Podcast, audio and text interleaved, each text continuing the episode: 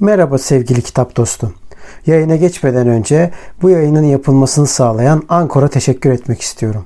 Ücretsiz olan Ankor, podcast'inizi doğrudan telefonunuzdan veya bilgisayarınızdan kaydetmenize ve düzenlemenize olanak tanıyan araçları mevcut. Ankor, podcast'inizi sizin için dağıtır. Böylece Spotify, Apple Podcast ve daha pek çok yerde sesiniz duyulabilir.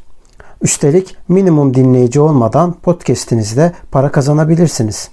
Tek bir yerde podcast hazırlamak için ihtiyacınız olan her şey Ankor'da. Yayına geçmeden önce hadi vakit kaybetmeden ücretsiz Ankor uygulamasını indirin veya başlamak için ankor.fm'e gidin. Şimdi podcast'ime geçebiliriz. Bir edebiyat sever bir kitabın iyi olduğunu nasıl anlayabilir?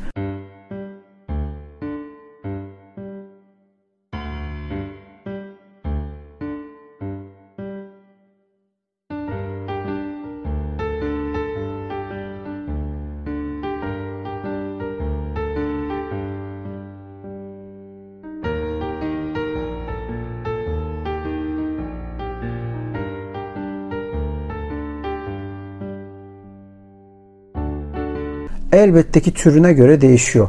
Benim buradaki bahsettiğim roman ve öyküler anlamında. Öncelikle aslında benim de çok fazla vaktimi alan, Mayıs ayında okuma oranımı dahi düşüren, normalde 5, 6 bazen 7 kitap okuyorum. Çok fazla okuduğum söylenemez ancak sindire sindire okumayı daha doğru bulduğum için o yüzden bu tarz okumayı tercih ediyorum. Bunun yanında bu kitaplardan daha fazla haz almak istiyorum. Yani bir kitabın bende etkisi daha fazla olsun istiyorum. O halde ne yapmamız lazım? Öncelikle bunu söylerken tabii ki bir edebiyat sever olarak söylüyorum. Kitaba vakit ayırmak değil de kitabı merkezine koymak isteyen kişiler için bu video. Eğer sen de bunlardan birisiysen zaten videoyu izlemeye devam edebilirsin. Bir alışveriş merkezine gittiğimiz zaman, bir kitap markete gittiğimiz zaman, internetten kitap almak istediğimiz zaman kaliteli bir kitap alınca onda daha çok zevk ve daha çok haz alabiliriz. Bunun yanında entelektüel birikimimiz de elbette ki artar ve hayata bakış açımız gelişmeye başlar. Şunu demek istiyorum. Bir kitabı eğer yanlış bir tercihle alıyorsak o bizim kitap okuma oranımızla birlikte kitap okumayı bile azaltabilme tehlikesini taşıyor. Bunlardan örnek vermek istiyorum. Mesela isim vermeyeceğim şimdi bunu çok e, göstermek istemiyorum. Bir kitabımız mevcut. Kitabımız şöyle bir kitap. Şimdi bu kitabımız aslında 81. baskısını yapmış vaziyette ve Ertuğrul Gazi'nin hayatından bir kuble anlatıyor. Tam olarak bir kuble anlatıyor. Ancak bunu yaparken çok yanlış bir şekilde bazı yöntemlere gitmiş. Birincisi kitabın kendisi ağır olduğu için ama aynı zamanda bir tarih kitabı olmadığı için bu ağırlık ona yakışmamış, yetmemiş. Bir de bunun yanında tasvirler içerisinde boğulmuş. Ama tasvir derken bir fiziksel tasvirden bahsetmiyorum. Duygu tasvirlerinden bahsediyorum. Hislerden bahsediyorum aynı dizilerdeki gibi uzun bakışmalar ve bu bakışmalar içerisinde çok fazla yaşanan duygular anlatılmış bu kitapta. E bunun yanında sadece 5 yıl gibi bir zaman var ki kitap içerisinde bu 5 yıl gibi bir zaman 3-4 bölüme yedirilmiş vaziyette. O yüzden sadece diyorum bu bölümler içerisinde yaşananlar inanılmaz derecede hızlı ve çok duygulu anlatılmış.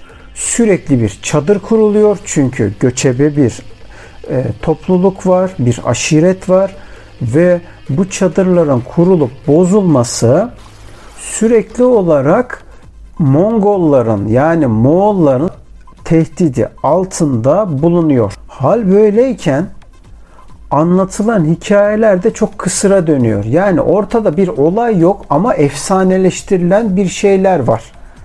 5 yıl boyunca Mongollar saldırmıyor ama her an saldıracakmış gibi sürekli olarak ben şöyle savaştım, ben böyle savaşacağım, ben böyle çalışıyorum, ben böyle çalışacağım. Şimdi geliyorlar, aha geldiler, aha gidiyorlar. Yazılarıyla geçmiş. Çadır kurarken de biz böyle yiğidiz, siz şöyle yiğitsiniz, o böyle yiğit, yiğitleri toplayın, yiğitleri gidin deyip sadece laf kalabalığı yapmışlar. Duygularda bile bu yaşanıyor. Dediğim gibi kitabın ismi önemli değil. Bilenler tahmin edebilir. Hiç de önemli değil. Ama ben şu anda bunu kullanmak istemiyorum. Çünkü asıl konu bu değil. Asıl konu tasvirler içerisinde ve de gereksiz tasvirler içerisinde kitabı bu uzatmış. Bu da 400 sayfadan fazla bir hale getirmiş. Yani buradan şu anlam çıkabilir. Gereksiz bir 400 sayfa olmuş. Olaylar gereksiz uzatılmış. En sonunda Söğüt'e varıyorlar. Söğüt ilçesine varıyorlar. Varana kadar 40 tane hikaye varmış gibi uzun uzun anlatılıyor ama aslında çadır kurma ve Mongollarla bir iki tane baskın haricinde herhangi bir şey anlatılmıyor. E o halde ben bu kitabı niye okuyayım? E bu sıkıcılaştırmaya başlıyor. Yani ilk defa kitap okumak isteyen birisi bu kitabı aldığı zaman inanılmaz bir sıkıntı basıyor, buhran basıyor. Ve benim de bir edebiyat sever olarak bile çok fazla vaktimi aldı. Ve gerçekten çok fazla vaktimi aldı. Ancak bu demek değil ki edebiyat böyledir. Hep böyle kötü yazar, uzun yazar. Hayır. Bu kötü bir örnek. O yüzden 86 baskı yapması, 81 baskı yapması, 100 baskı yapması, isterse 1000 baskı yapsın. Bu kitabın iyi olduğu anlamına gelmiyor. Kitabı aldığımız zaman akıcı olması lazım.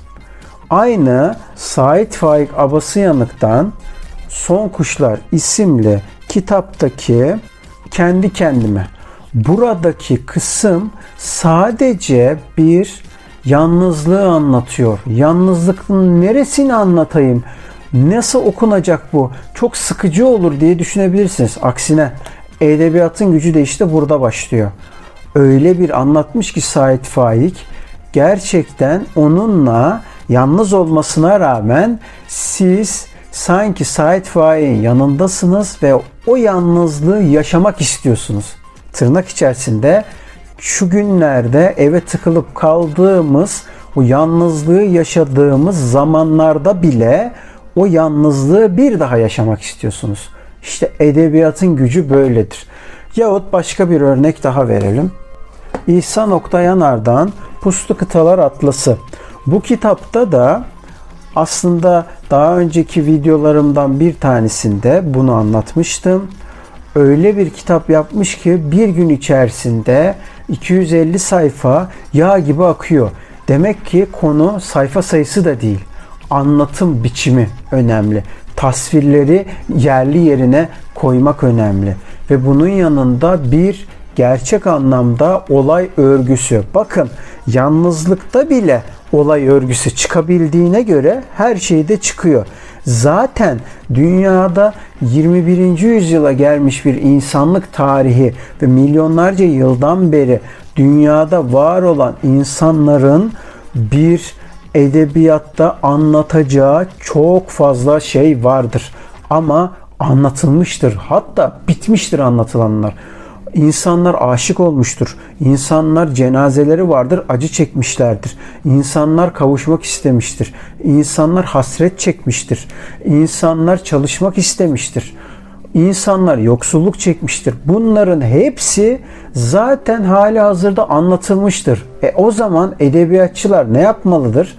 Aslında edebiyatçılar tekrar ve tekrar aynı şeyleri anlatmalarına rağmen yani başka çareleri yok çünkü bunu en güzel şekilde anlatmaları gerekmektedir. İşte Said Faik de bunu yapmıştır. İhsan Oktayanar da bunu yapmıştır. İsmini vermek istemediğim yazar ve kitap da işte bunu yapamamıştır. O yüzden o kitaplar sizi boğarken bu kitaplar sizi neşelendirir ve hayata bakış açınızı değiştirir. İyi bir kitap işte böyle olması lazım ve kötü bir kitap işte öyle olması lazım. İyi bir kitap seçerken muhakkak ki diline bakın. Zaten satın aldığınız zaman unutmayın ki arka kapağa baktıktan sonra ki arka kapakta ne yazarsa yazsın hatta ön sözde de ne yazarsa yazsın rastgele bir sayfa açın ve açtığınız sayfadan okuyun. Dili size uygun mu? Uygunsa eğer işte o kitap size hitap ediyordur ve o kitaptan çok güzel zevkler alabileceksiniz.